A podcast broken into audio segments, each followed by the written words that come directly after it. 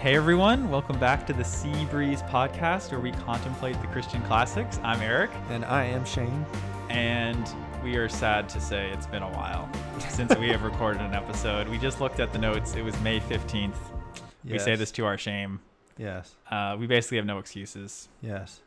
So sorry about that. We know you guys were, were hankering for some more content. So we're back. We're excited to be back. Uh, in case you forgot, because it's been a while, so this podcast, we exist to uh, read and contemplate old books. We think there's a lot of great wisdom to be gained from old saints. And uh, we're just going to read those books and discuss them. And so this season, we've been talking about City of God by St. Augustine. Took me eight episodes, but now I know how to say his name. Uh, Woo! yeah, Shane's happy. Mission accomplished. That's all I wanted in this podcast. Oh my gosh. Shane, anything exciting that's happened since the last uh last episode? Any fun things? What's been going on? You mean like apart from the book in my life? Yeah, just what's been going on? Oh. Um I don't know, man. I mean, I uh I'm trying to graduate soon, That's I guess. good. That's the goal. Uh, But if that doesn't work out, podcast career. Uh yeah, we'll we'll see. we'll see uh yeah, I I wouldn't place too much money on that. But All right. um but yeah, looking Halloween's to tomorrow? Yeah. I ha- have you done anything Halloweeny? Uh, not really. Me neither. I normally do, but this time it's just been flying by. You were like Batman last year, right? I was. We probably were recording. It's probably been over a year that we've been recording these episodes. yes, it has actually. Yeah. It was. uh I don't remember. It was sometime last fall. Okay. I think. Yeah, I remember we talked it was about your. around a year ago. It was Yeah. almost exactly a year Yeah, ago. I think it was. We had started it like in October. Yeah. Wow. That's fun. It's been a good journey. Yeah. Um, so it, we'll it would have been like three months if we had we'd be on like our third book not by now. delayed a lot. Well, we, we hope you guys have enjoyed it. It's been fun for us. So this is episode seven, and this, there's only one more episode after this. So we got two episodes to go, and then we're gonna finish this book. So it's pretty exciting. That's right. So let's jump right back in. So just a reminder, Augustine really spent the first part You, of the oh, come on, man. Oh, I you messed already. It's already. It's all not- right, it's all right. not We got to do another podcast now. We'll, All right, we we'll gotta do re- confessions next. Oh my gosh. Sorry. Augustine, I'll probably slip again. Uh, Augustine, he's writing this book in response to those who said that the fall of Rome was the fault of Christians. Hmm. He spends the first eh, about quarter of the book saying why that's not true and how that's really wrong. Mm-hmm. And then after that, he really just turns into this monumental work of explaining basically all of human history Mhm. from this view of there's been always been two cities the city of Mhm. man and its desires, and the city of God and its desires. Yeah. And so he's really just been tracing that through the Bible. He's been weaving it with different philosophers of his day, and it's been it's been really just amazing. The the Mhm. command he has of the scriptures, the command he has of um, like secular philosophy and and uh, the really famous people of his day is just really amazing. He just has a Mhm. total handle on on the society he's a part of. So Yeah. um, it's been really cool to see that. And so we're going to kind of pick back up um, in his book 18. And uh, th- this section's been, there's going to be a lot about desires. And he's also going to start talking about uh, one of the big themes we see in this section is the contrast between Mhm. like the disorder of the city of man and the harmony Mhm. of the city of God. So he talks Mhm. about how like the city of man is basically always at civil war. yeah. Like people are always fighting. Um, he's going to draw a lot of comparisons to how Rome is kind of the new Babylon now. And Mhm. he says, and I thought it was kind of funny. He said, compared to Assyria and Rome, all other kingdoms are mere appendages. Mm-hmm. Those are the real kingdoms, he says. um, and so, yeah, he, he's just going to go into how sort of disordered these um, these societies, these kingdoms are, Mhm. um, and just sort of all the all the problems that's going to lead to um, in their society. Yeah. Um, He even like talks about this in the human condition alone, like a kind of in, in each individual man and like society in general, right? Like there's always, I we'll get into it. I don't, I don't want to share too much, but yeah, like resistances and tensions and civil war between, um, between the members of, of the body, between the body and the soul, between the soul and virtue, and like all these things. So Yeah. yeah, Yep, exactly. Not this what's playing out in the human heart is also playing out on a grander scale. mm-hmm, Um, so this is not exactly related, but one of the cool things I think he talked I thought he talked about was he implies that there were a lot of Greek gods that were worshipped. You know, we think about Zeus, we think about Hercules, who was a demigod, Athena, all these different Mm. people.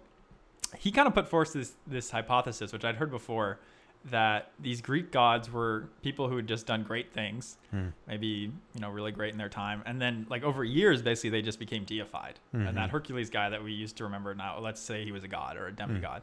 Um, and I wrote down in my notes, I don't really remember this, but he said uh, Hercules was the same time as Moses. Yeah. I don't know how he reckoned that, Yeah. but but I thought that was really interesting to think about. Um, and that's I think totally believable. Just over time, the lore builds and these people become uh, deified. And I think it's interesting because a lot of um, skeptics will say, "Oh, that's what happened with Jesus. That he was just a great guy, and then over time, people made him out to be a god." Mm-hmm. The big difference is within two minutes after Jesus, they were calling him a god. Mm-hmm. It wasn't. It took hundreds of years, and then eventually. Oh no! It's people who knew him were calling him a god. Mm. So a really fundamental difference between what he was accusing, um, what he was accusing these Greeks of. Yeah. So I think this comes like way later, and uh, I think it's past actually the section we're talking about in this episode. Um, but the, he mentions how Romulus, the founder of Rome, uh, like men loved him and therefore named him a god. They they made him Mm. a god. Um, but Jesus was God, and therefore men loved him. uh, Um, and I think one big difference is that like people didn't recognize during Jesus' time, like the the general population didn't believe that oh this is a great man, like we want to honor him and let's start calling him God. Right. No, like it was there were a few who honored him and followed him and and loved him. Um, and many who hated him, right? yeah, and it was because he was claiming to be God that uh, the religious leaders uh, persecuted and, and ultimately killed him. Right. Right. And it was only afterwards that you know his his close followers were telling everyone that that you know he was God and he was the Son of God and Right. provided salvation and um and doing this was to their own detriment Mhm. as well, right? Like they they were persecuted for it to death and and imprisonment and, Right. and everything. So it didn't benefit them. It is a very opposite situation Yeah. from these other cases. Right. Right.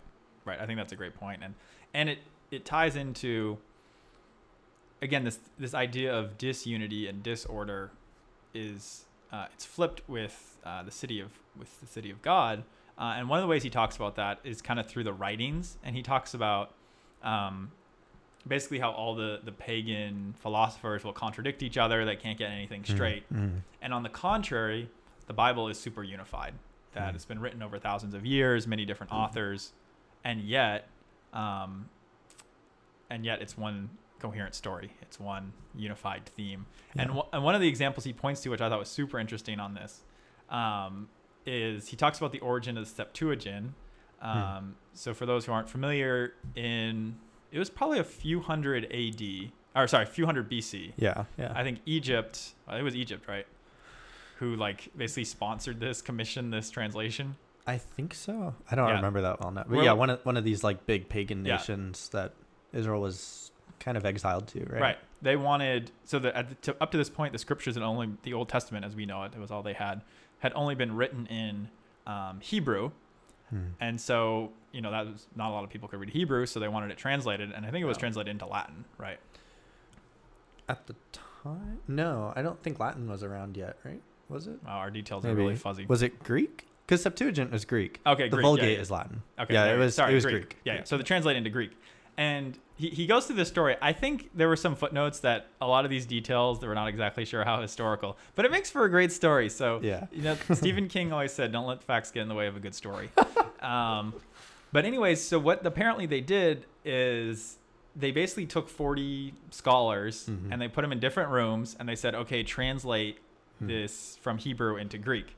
Yeah. And according to August Augustine, according to uh, lore, each of them came up with the exact same translation, Hmm. save maybe a the or a two here and there. Hmm. But he's like the translations were identical, Mhm. which he then argued that this was actually a divinely inspired translation, Yeah. which we might kind of be that might give us the heebie-jeebies today. but uh, his point was that look, we're God is clearly at work here Mhm. if this uh, if this scripture is going to be translated so well by all Mhm. these different people. Uh, Oh. So I thought that was a really fascinating story, and Yeah, it seemed like he even went so far as to like, I think he. I mean, I don't remember what he says verbatim, but it, he claimed or at least believed that the Septuagint was more divinely inspired than the Her- Hebrew original. oh, did he? yeah, like he he talks about how because there are some like you know discrepancies Right. here and there about like the years or the Right. ages of certain people or whatever. and um, he argues that the Hebrew was uh, incorrect, so that the Septuagint ended up coming out correct, more correct, uh, which is kind of interesting. I don't Yeah. know, but but he, yeah, I think like you said, it kind of gives us the heebie-jeebies. Like, I think a lot of people today and maybe throughout history um, have the idea that the Bible um, was like this dis- in this divine document that floated down from heaven, and you know, or like it was even written by you know holy men. Yeah. But like they were kind of in this like in this trance where they're just Yeah, their yeah. eyes are closed and they're just Yeah. like rapidly writing, yeah, you know, and the Holy Spirit's like possessing them. Um, but Augustine is saying, uh, which I think is you know what we know through scholarship and history that yeah there was there was even like even in the Hebrews revisions and redactions and Right. um, and translations Right. and Augustine isn't afraid to to say that yeah this the the act of these translations and like these other edits or, or comp- compiling of putting um, the the books together into a canon was all divinely inspired the Mhm. entire process was so Right. And uh, yeah, he, I think he even talks about that too. That there's some old writings that some people will say are from Noah or Enoch, mm-hmm. and he's like, you can't put that in the canon. That was so long ago. Who knows who wrote this? Right. Right, It could be a forgery. It could not. We don't really know. Um, and and I think again he would agree. We would agree that originally how it was written was divinely inspired. There was nothing wrong with. But some of these things were so long ago. It it, it is going to cause um, some challenges. And yet, what I think is still so cool is that even in uh, the Bible today, um, if you think about, it, I think it's John eight and the end of Mark. There's a lot of Yeah, yeah. disagreement over okay, who was this really included or not? yeah And to me, that points to okay, the rest of the Bible, we don't have these big discrepancies, which points to how, yeah, there's small issues here and there that we have to work with, but the, the Mhm. general themes are so clear and they've Yeah. been preserved so well, yeah. which is really, uh, really quite beautiful. Yeah, and even like you know you made this this comment, which Augustine says that you know the Book of Enoch, these other texts are so old that who who can know the authenticity of them? I think a lot of people say that about the Bible today. Um, how can you know that it's authentic? That, you know, how do you know that people didn't just deify Jesus afterwards? You know, um, but that's one interesting thing. I mean, we can. That's a whole podcast on its own to get into, um, and there's lots of good ones out there, uh, especially by Tim Mackie. But uh, if like my experience uh, that was interesting in reading this book is that you're reading someone who was uh, quite a bit close, you know, 1500 years closer to the time Mhm. of the writing of the New Testament and the Old Testament. Um, so he's closer to the the time of the origin of these documents, and um, he's just so confidently asserting their authenticity, and like he like he knows the history Right. more clearly, and um, like even there are little bits of history that he knows about, um, um, even like these ancient Israelite Mhm. times that like we like struggle to have access to or, Right. t- or to know about, Right. and so so that's been interesting, just something Yeah. that I've I've noticed or experienced. Right. He was what we said 300 ish AD. Yeah, I think like late 300, early 400s. Right. And Yeah. probably the last John wrote Revelation, what, probably 80 or 100 AD. Yeah. So he wasn't really that far away. Yeah, just a couple or a few decades, three decades or or centuries. yeah. Which is less than us to the Declaration of Independence. Right. Oh, So that wow, puts it in perspective. He was pretty close. that's interesting. Yeah. So pretty cool and um and again what the he talks about this that we you know in the city of God we can now compare everything to the Bible to see if it's true. We're not going to have to have these Mm. uh well, there'll be disagreement sure, but uh, there's just going to be so much more unity uh, Mm. and harmony and order and peace than in the city of man. Yeah. Um, and I think that's going to tie into some of the stuff we'll talk about a little bit later. Mhm. Um, but that kind of, so that's book 18, and that kind of closes out. In my book, they sort of separate into different parts. That closes out part four, and then that leads us into part five, which is the last part. Mhm. And um, so that'll be book 19. And this last part, uh, Augustine says, is sort of the ends or the goals or the, the telos, if you will, of the two cities. Mm. Um, and to do this, he's going to talk a lot about uh, virtues and vices. He goes into a very technical, Mm. very technical discussion on on uh, on virtue and these different schools of thoughts and how people looked at it and it was something like how many virtues there are and he like gave this like combinatorial argument. Do you remember that? Yeah. Uh, it was Varro had Yeah, had Varro. up with it. 288 Yeah, right, right, right. different sects of philosophy. Yeah, because he's like, you know, you can have these different desires, and then they could either be like, or the desire could be subordinate, preferred, or equal with the virtue. Hmm. And so then, then you can multiply by three, and then you're like, but then it could be like Yeah. for this or that reason, and then it like he just he's like, and then you get to 288, Yeah. and then after that he's like, okay, but all these distinctions are kind of useless, and it's really just three, three key distinctions. I think that's a trend of that day, maybe the way of writing these works or thinking through philosophy. Because okay, one of the things I've noticed the most about Augustine's works is how verbose he is Yeah. and how detail oriented he is Yes. to list out all the possibilities Yep. and defend and justify and refute every single yep, like aspect of each idea. right. And seems like apparently Varro is doing the same thing. Yeah, it's like, did anyone have this objection that you're potentially uh, answering to, or did you just want to throw it in there? Also, it wasn't like weren't they more limited on like paper and ink You would compared think. to today? Like, but Goodness. apparently not. Spilling some serious ink on it. uh, that's some uh, philosophical piety. There you go. Um, but I think this is a really important section that we're going to spend some time on now. Um, Augustine is looking at the question, what is the supreme good? Mm-hmm. and um, basically he's saying that the it, it was very explicit in this time right? A philosopher's job was like okay what is true happiness? What is true purpose? Yeah. what is goodness? We still have that today but it might not be labeled by a philosopher. It's just like very explicit. This is what people are searching for. Mm-hmm. um, and so he's going to really jump into this. And he so that's what he said. He talked about varro what how he kind of looked at virtue and Mm-hmm. and desires and all these things and and like how much certainty and how much doubt we can have. Mm. um and and and augustine is arguing that true philosophy must be on a quest basically for the search of good and evil Mm. you know happiness everything else is a waste of time him Mm. everything in life should be about pursuing the ultimate good Yeah. um, which is like sounds so simple, but it's like that is a really that gives you a good grounding in your life, right? Searching for ultimate good, like what more is worth your life, Right. right, than searching for the ultimate good. Right. Yeah. So he says, well, you know, search for that sole good, which when obtained makes men happy. Mm. What is the sole good which when obtained Mm. makes men happy? And um, and he's going to tie virtue into this a lot, which again probably something a little different than today. We don't even really use the word. Um, our C.S. Lewis resident expert here will know, but C.S. Lewis talked a lot about virtues and vices, right? Yes. I, like those aren't really words we use today, which is kind of interesting. Yes. Um, we still have them as a society, but again, maybe it's not as explicit. yeah. Um, Yeah. Well, I mean, nowadays society, you know, outside the church, um, at least Western modern society, um, can't even agree that there's good and bad. right. Which is interesting. That's already a challenge. right because he talks about the old academy uh, which i'm going to be fuzzy on dates there but um, even the pagan philosophers of this time they believed in there was a, there was an objective truth there's an ultimate good and there's Mhm. an ultimate evil yes.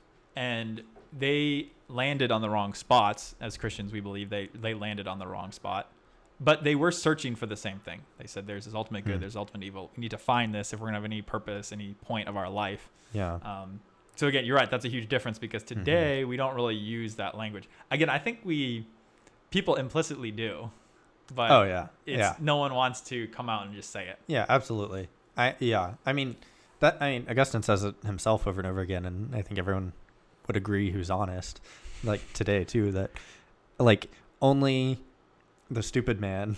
I think he says this like only the stupidest person um, uh, would have trouble, you know, agreeing or believing that every man seeks good Yeah. for himself. Oh, yeah, like yeah, yeah. desires happiness. or- Right. Yeah. He's like, it's just it's- self evident. Yeah. People are seeking happiness. Everyone wants their own good. Right. You know, that like Jesus, the Bi- the Bible took this for granted too. Mhm. Love your neighbor as yourself. Right. Obviously, you love yourself already. Right. and Everyone treat does. well. Right. Right. Right. Like it- I think there are madmen who, you know, don't. Right. Um, who can go crazy and like I mean, even like people who like self and like self mutilate, self inflict Mm-hmm. damage or to their bodies and so on. I think is like there's some mental issue Sure. and perversion that's that's happening that makes them Yeah. not love themselves. Yeah. Um, like the the way they naturally Mhm. would. But beyond that exception, Right. um, I think everyone naturally loves himself. Right. and and the the Bible doesn't necessarily talk about that as a negative. It's just it's true that Yeah. um, we want to be happy. That's how God Right. hardwired us to be happy. Right. Hardwired us to be miserable. Yeah. no one wants that. Yeah. Even the Um, animals, Augustine says, like the animals desire happiness. There you go. They see, they desire peace. Right, right. Um, yeah. So th- this is, I think, just so central to what he's talking about, and uh, and again, that we talk about Seabreeze contemplating Christian classics. We want to pick up what is our culture missing, What Hmm. is uh, what are insights that these old Hmm. greats have. Again, this was just taken for granted. There's an ultimate good. There's an ultimate ultimate evil, and we should be striving after that ultimate good. Yeah. And I just really liked how explicit kind of he made that yeah. idea in this section. Yeah. Agreed. and so he, he talked about um, he talks a little bit about kind of how um, what the secular answers to that question are but Yes. for the christian he says christians believe eternal life is the supreme good Mm-hmm. and eternal death is the supreme evil Mm-hmm. and um, again very simple i think it'd be hard to disagree as a christian like Mm. that um, yeah eternal life is as good as it can get and eternal death is as bad as it can get Yeah. Can I can I back us up? sure Slightly? sure I think yeah, an important point that Augustine, uh, like an important thing that Augustine discusses or, or mentions before getting to that point, um, is so, you know he goes through these three main, um, like ultimate goods that Varro has kind of Mhm. outlined that it, it all kind of boils and reduces down to, um, and but all of the I mean, what are they? I think they're.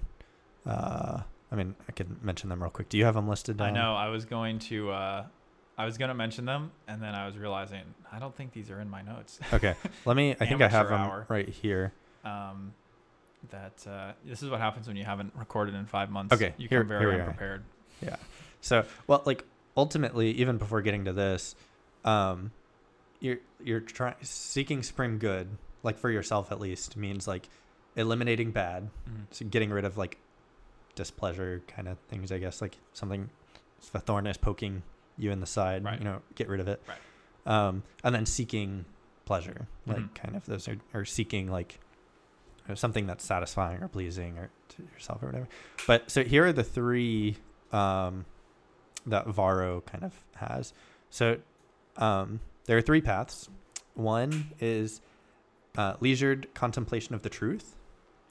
Uh, the second is management of human affairs. The third is a combination of these two. So there's two. Yeah, that There's that two, becomes really. 288. yeah, pretty much. Uh, so, um, and also he talks about like the how it's best done in the company of others because we're we're made to be social, Hmm. like we're social beings. Um, like that's also kind of a self-evident thing Right. that they all agreed on Right. at that time. Um, so yeah, they like. Anyway, so th- those are what what Varro kind of boiled it down to, Mhm. and then what Augustine gets into before getting into the real supreme good and, and evil, um, which Christians rightly um, understand and recognize.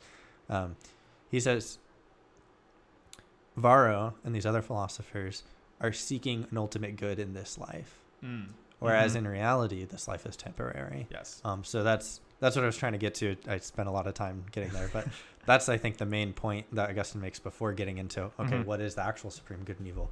The mistake that even I think Christians today are making, Mm. um, and I've noticed a lot in myself, and especially when I was reading this, I was realizing that a lot.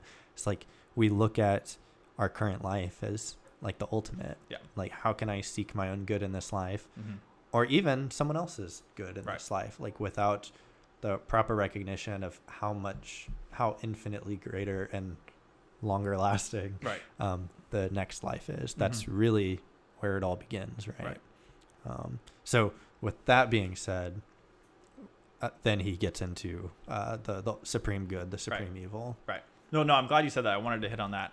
right. Like Shane is saying, Augustine really makes clear it's a mistake to think you can find uh, true happiness or ultimate happiness in this life. yeah He says it's vain to look for this in earth. Mhm. And if you go back to the definition, Christians believe eternal life is the supreme good. yeah Okay, obviously you can't find eternal life in a temporary life.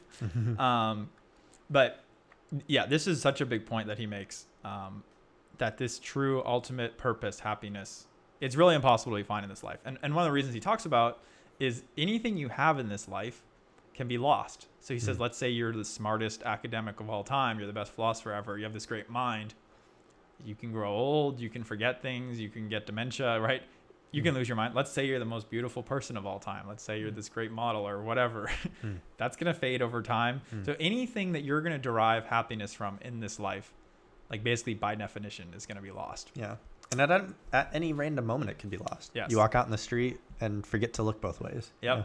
Like, Yep. even if you don't get dementia, Right. like, you're still going to die someday. Right. You know, like, even if it doesn't happen super early. Right. like, eventually it ends. Yes. This life ends. Yes. And one of the the verses of the Bible this reminds me of is I think it's in I think it's in First Corinthians, but Paul says basically everything that you can see with your eyes is temporary. Hmm. Everything you can't see is eternal. Hmm.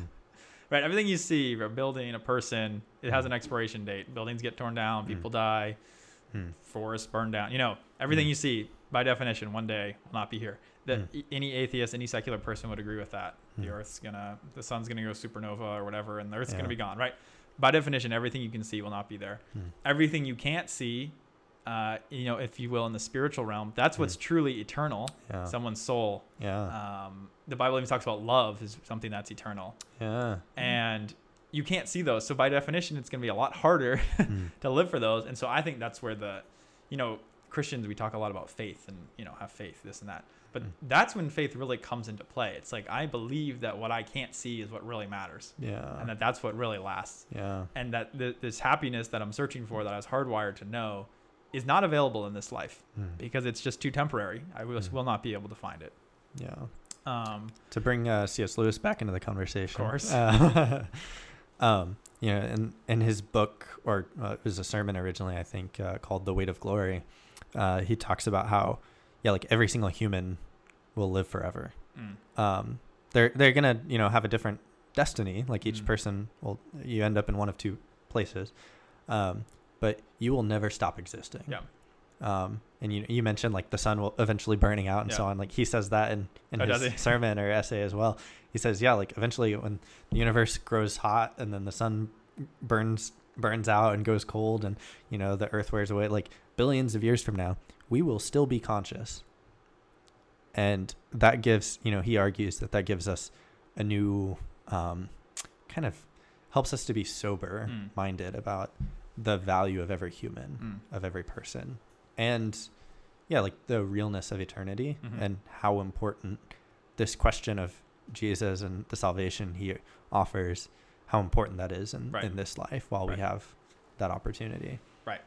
right. That uh, person in front of you in the car who's driving slow, that barista who got your order Mm. wrong. It's like so easy to get angry or upset, but yeah if you have that mindset, this is an eternal soul, Mm. and that that's totally different. That's really going to impact how you live, and it's it's so hard because, like you said, you can't see these things. Yeah. When we're young and you're healthy, you just feel like you're gonna live forever and you're invincible and all these things, and yeah um, yeah, that's where the faith really.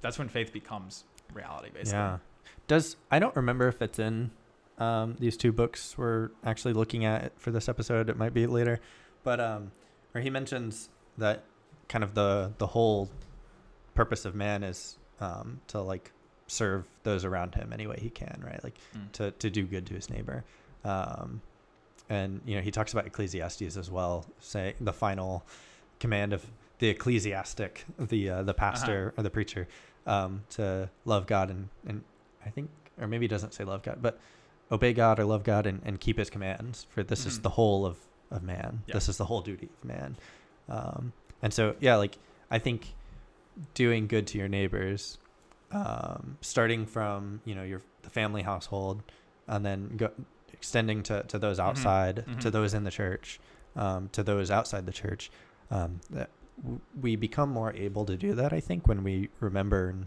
realize that these people will exist forever Right. and like if this is someone who's already a believer i want to push him toward jesus i want to push him toward becoming conf- conformed to the image of the son Mhm. to become more like him so that he can be that much more glorious of a of a being um, Right. when he's glorified by Right. the father um, or if it's someone outside the church um, i want to do everything i can to um, convince this person that Jesus is real and that what he said is true and that he Mhm. offers salvation so this person can experience that Right. and become a glory as well in, in eternity. Right. Yeah, we, I think we really can't overstate uh, like the importance of this concept Yeah. that uh, that Augustine's hitting on, and um, yeah, that just this this true happiness cannot be in this life. And he does say Christians can derive happiness now by looking Mhm, forward mhm. to this future happiness. yeah. Um, but it just can't be this this truer sense. And I think we, we were talking about before the show that um, that doesn't always seem to be the way even Christians talk today. We do seem to talk a lot Mm. about like even oh finding joy in God, but like it's all about now or finding um, like all this happiness that you can find in this life. Mhm. And like we don't want to be like you know nihilists. Like we believe there's it's possible to be happy and find joy in this life right, right. but there seems to be this sense of people thinking like you can achieve the ultimate happiness or that there's Oh. there's more happiness you can achieve here than there really is Yeah. and i think part of that is like so we have to remember the time augustine's or augustine's writing is uh shane's just smiling at me i corrected myself I've so I'm- noticed. I notice every time you say his name. well that's good uh but i'm correcting myself so i think that's step one of, Yeah, of sure. change I guess. anyway um now i forget what i was saying we were talking about I'll stop uh, smiling at it. uh, we were talking about happiness and uh, whether you can whether you can find it in this life. Yeah. But um, yeah, I think basically just all that to say. Uh, I, I think that's a really important. Like you, were, I think you were saying it's like even a heart check for yourself. Like, w are Mm. are you looking for this in this life? And Yeah. um, I even think about um, you know John Piper is famous for his Christian hedonism, and I was trying to read online like, do people think that's a term that John Piper came up with, but he thinks describes in the Bible, and basically all it says is that a Christian should be seeking the maximum happiness in their life, and that maximum happiness is found by enjoying God. Right, Basically, right. that was the whole point we were made. Is you know the line God is most glorified in us when we are most satisfied in Him. Um, so that was a coin, a term he coined, um, but he believes biblical. I would more or less also.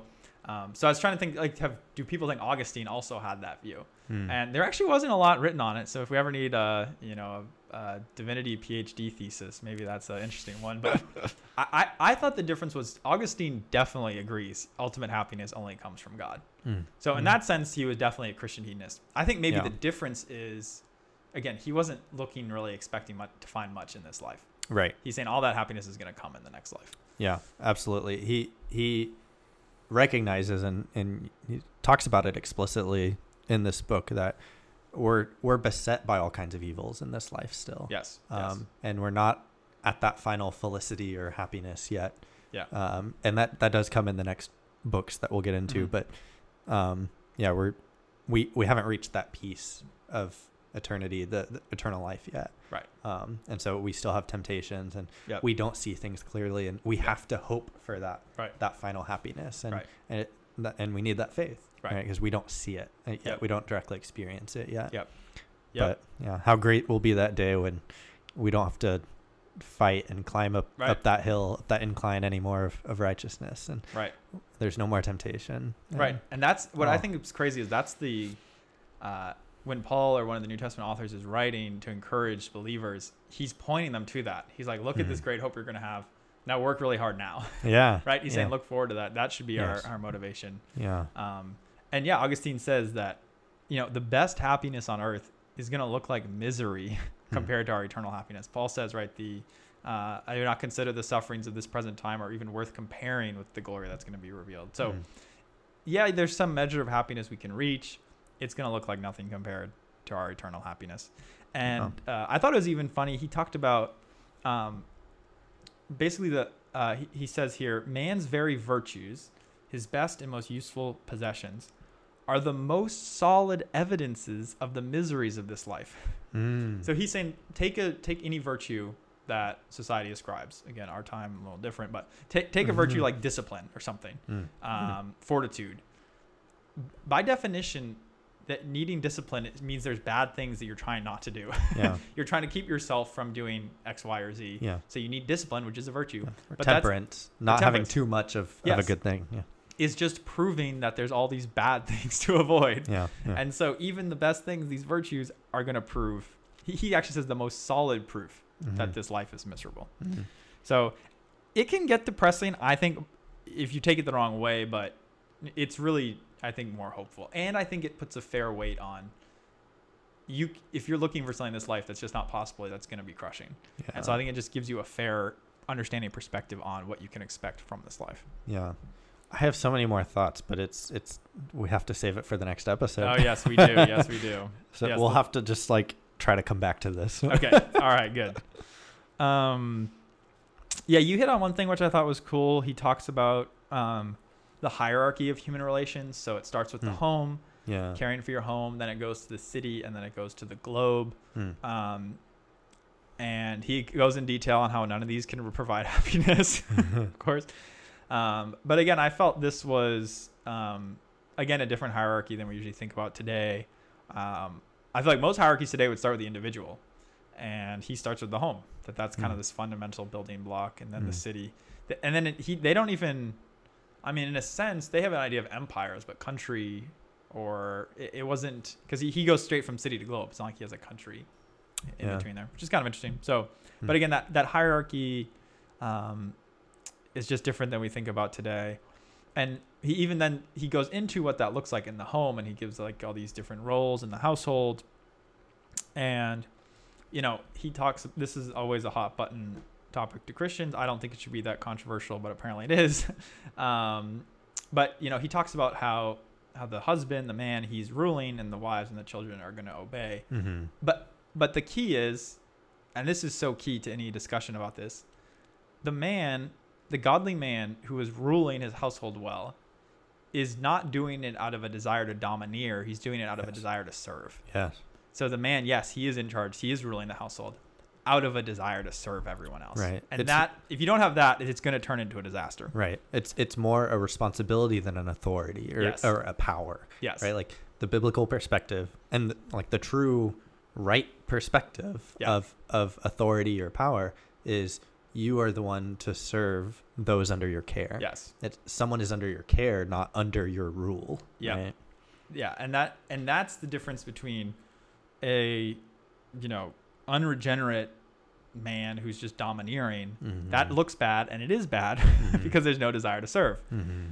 A saved, godly man desiring to lead and rule well is a blessing to everyone around him. Yeah. Um, and and he even goes so as far as to say, which this would be extremely unpopular today, but he basically argues that it's it's harder what the father has to do than what the wives and the children have to do. Yeah. We talk a lot about oh, you know, the idea of uh, submitting to your husband, like what a burden that is. Mhm.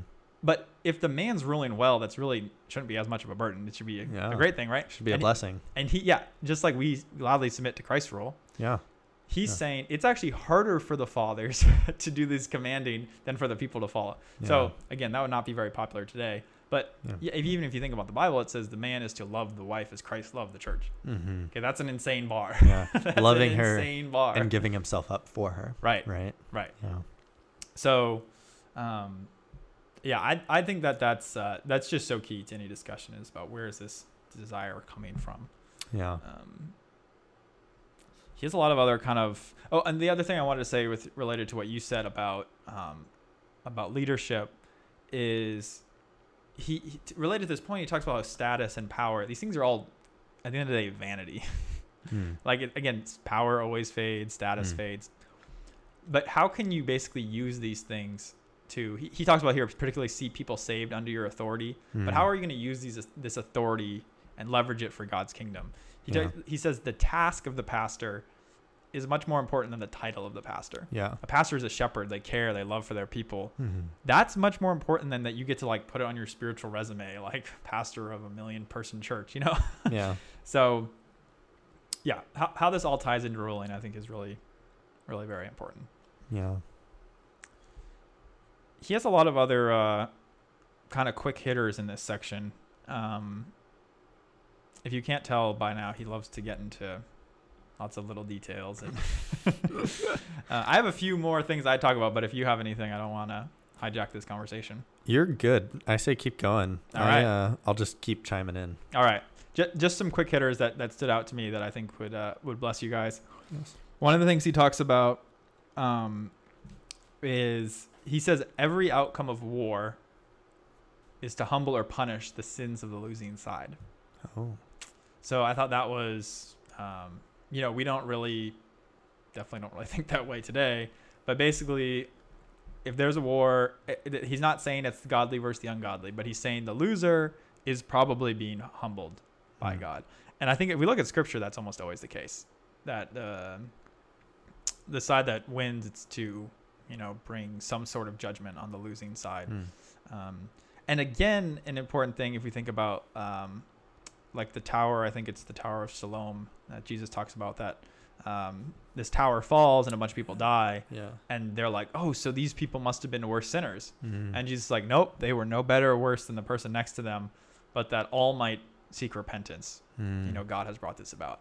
And so when we see a, a terrible war going on, like we do now, when we see disasters happening near or far, that's not to say, oh, look how bad that person was, look how naughty that city was. Yeah. That's to say, whoa, we all need to repent. That Yeah. could have been me. Then there's no, I was no better or worse than the guy who died in that Mm. tragedy, but that we all might find repentance. I- think it's just a, it's a less, it's a more helpful, it's a less sentimental way to look at the world as Mm. like, oh, it's Ukraine versus Russia, good versus the bad guys. It's like, Mm. no, bad guys versus bad guys, Yeah. honestly, right? Yeah. Um, so yeah, I just think that that even is a helpful lens to kind of, I don't know, to sort of look at these some different things. So, Yeah, that's good. um, yeah, he talks about how this, all these subordination, slavery, servitude, these are a part of the fall. God did not want Yeah. this subordination between men, but Mm. it's just kind of what happened now through the fall. Yeah.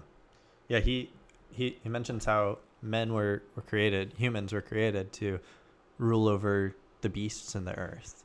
Um, Okay. and yeah, in right. order to cultivate it Yeah. and bless it, it's kind of like these things were given the, the creation was given to the care of these human like these kind of vice rulers under uh, God himself. Yeah. Um, to bless the world, to care for it, Right. to make a like we see in you know in Genesis the the first uh, six days like God created so much beauty out of it, Mhm. and now He gives it to the humans to like continue that work to make it even more beautiful and Yep. care for it. Um, humans weren't meant to be under the rule of other humans, Right. Um, Right. Right. But you know, in this fallen condition, he talks about how, and we see this in the New Testament in Paul's writings, that um, those who are found in the service of another human. Uh, so, in the sense of like, I mean, in, in their day, an actual servant or slave underneath like Mhm. a master. Um, in our day, you this I think applies to you know an employee underneath their boss Yeah. or um, or you know their other applications as well. But when the the master or the one ruling, um, you know, like we talked about, seeks to to um, to to bless those Mhm. that they have ca- rule and, or, or authority or care over, then the one, the servant, the the employee, the uh, the wife, the children, um, they're blessed and, and they benefit from it, and they're better than if they weren't under this Right. person's rule. Right. Um, and that's the way that we are to live in this condition. Right. Right. Yeah, if you think about in a movie or in real life, like the soldier who's fighting for a king he loves doesn't view that as a burden. Right. Right. They're eager to fight for them. Or the player who likes playing for the coach that they love. They're eager to play for Yeah. that coach. Yeah. Um, so we see this, and I think it's, um, I think it's uh, hilarious today, even too. Like we see, um, I'm not picking sides, but you know, when uh, Ukraine was invaded, everyone Mm. rallied around Zelensky because he was being a man. He was Yeah. leading well, Yeah. and I don't think he's probably a great guy, but there was something about that. It's like in humans, oh, we want to. It's not. It wasn't a burden to fight for Zelensky, Mm. right? Because people loved him and they wanted to fight for Right. something bigger. Mhm. Um, th- these are just truths that we all know, but maybe suppressed. I don't know. Hmm. So, I think that's a good point. That this, um, yeah, that we can't we can't throw the baby out with the bathwater when there's bad examples of leadership. That's not a fault of leadership. That's a fault of the people doing it. So, Mm. um, yeah, he then he goes into um, a few other kind of quick hitters. Um, I thought one thing was interesting. There's this idea of universal skepticism of what he called the new academy. So this would have been again a secular kind of philosophy. Hmm. Uh, so the universal skepticism. I was curious what that was, so I was looking it up, and they didn't reject that there was truth. They just thought we couldn't know it. Hmm. So they said there is a truth out there, but we can't know it. Hmm. And he says Christians must reject that. Hmm. Hmm. we believe there is a truth and that it can be known. Hmm. Uh, again, different from today, which would probably reject the truth and would reject that we can know it. Um, and I think an important thing that I've found in sort of this area about truth is like as Christians, we confidently assert that there is truth and that it can be known. Yeah. We would be lying to say otherwise. But we also have to do it in a humble way. The, the reason we know this truth is only by the grace of God. Yeah. We weren't smarter. We didn't figure it out. Yeah. Right. It was graciously revealed and given to us. exactly. So when in, in all these discussions, and hopefully we do that in this podcast, it's like uh, we want to confidently assert truth Yeah. be firm and do it in such a humble way. And that's just going to Mm. confuse people because usually people who are super confident in the truth are not humble, Hmm. Hmm. right? Or the people that seem the most loving aren't very confident in the truth. Hmm. So if we can merge those two, and Jesus obviously was the best example, Hmm. the truest person of all time, spoke truth like nobody else, Hmm. and the most loving. Like that's just amazing to Yeah. think about. So I just think that's really important in in any of these discussions about truth. Um, so yeah, so he talks about that, talks about truth. He talks a lot about um, peace, and uh, yeah, he there's a pretty extended discussion on peace. Um, uh, basically, how he, he kind of defines what peace means in these different settings, and um, and, and he even says it was kind of funny. He says even like the war hawk general, they kind of much want their own version of peace. Like Hmm. everyone wants peace. Everyone wants peace in their family. No one said, "I really wish my wife and I bickered more." Yeah. Right? Yeah. Ever heard that as a prayer request? Probably not. Mhm. Everyone wants peace, and um, and and he kind of defines peace as order, which I Mhm. thought was interesting. Even what you're saying about creation, um, man was kind of given this task to sort of. There was peace and there was order, but it's almost like here's bring some more, like you know, Yeah. uh, take dominion over the the plants and the animals. Yeah. Um, so this idea of peace as as being order, um, I think is really beautiful. They really go hand in hand, and and this would also tie into C.S. Lewis. You know, loving people uh, in the proper order, right? He talks about disordered loves. Uh, Mm. C.S. Lewis does, Mm. right? And so this this idea of order and peace and love are are kind of really fundamental to to um, yeah, just the, the order of the world and Hmm. and what God's working towards. So, um, yeah, very extended discussion on on what peace is. And he even talks about then we talk about eternal peace. That's not going to even capture what awaits us. Like we don't really have words for Oh yeah. the peace and order that heaven. Oh yeah. I feel like yeah, I mean, there's limited discussion of like practically what it'll be like in eternal paradise, and I think that's because there'd be no point in trying to share that. Right, right. we wouldn't get it. Right. Even in Revelation, John's like, I'm gonna do my best to describe what I see, but it's gonna be tough. And it's like okay, there's four wings on this Yeah. thing with rotating pyramids. That might be Ezekiel. But Yeah. Yeah, you're right. Either way, it's like, what did he, what did Ezekiel see? We have no idea. yeah, He just put it in some words that maybe we can get, but yeah. yeah. So, um, yeah, that's mostly what he's got going on here. There was there was also something kind of interesting about um, to have a true commonwealth or society, you need justice. Hmm. Um, do you remember that that section? Yeah, I don't remember a whole. I remember it happening. Okay. Uh, I don't remember a whole lot of the discussion. Okay. And I don't have. Yeah, I don't have much thought on it that Okay. I've prepared. Um, yeah, he just sort of talks about how like basically a society without justice is no society at all, Mhm. and like how fundamental that is. These these are really kind of the um, these are very like pure and classical discussions on like what a society is, Yeah. right, Yeah. and what true justice is. Yeah. Um, which again they kind of come up today, but not in sort of these classical senses, if you will. So, yeah, just just how important justice is, and um, yeah, to having a, a fully functioning commonwealth. So. Mm. Yes, yes, yes. So I think that's mostly what we got today. I have a cool quote that I'd like to end with, but Shane, I'm just uh, I'm curious if you have any just closing thoughts on on this episode, or um, I know you're excited for the next one. I am. So- I ha- okay. I have so many thoughts and like, but I'm just trying to save it because it all comes from the last two, three books. Okay. so hurry up and read this quote so we can move on to that one. okay, I will. I will. So, uh, yeah, the the quote I wanted to end with today um, it's it's it's interesting because he's quoting. Uh, I'm trying to remember, but he's quoting. Um, oh, it's Porphyry. Um, Oh, yeah. So this is one of the pagan philosophers, and and he's and Porphyry is actually here talking about God. Uh, so it, it's it's so fascinating. This this pagan philosopher who was not a Christian, did not worship the one true God, basically understood how great God is. Um, he says, Augustine says, let's come to this more candid avowal and hear how great he, this is Porphyry, makes the God of the Jews out to be. So he's, there's this recognition um, of how great our God is, even from those who don't worship him. Um, and and this is what this is what Augustine again or Augustine again quotes from Porphyry about who God is. He says, "In God the Father and King, older than all things, before whom the heavens, the earth, the ocean, and the sightless reaches of hell tremble, before whom the gods themselves quake with fear. For them the law is the Father, whom the devout Hebrews hold in proud, profound regard."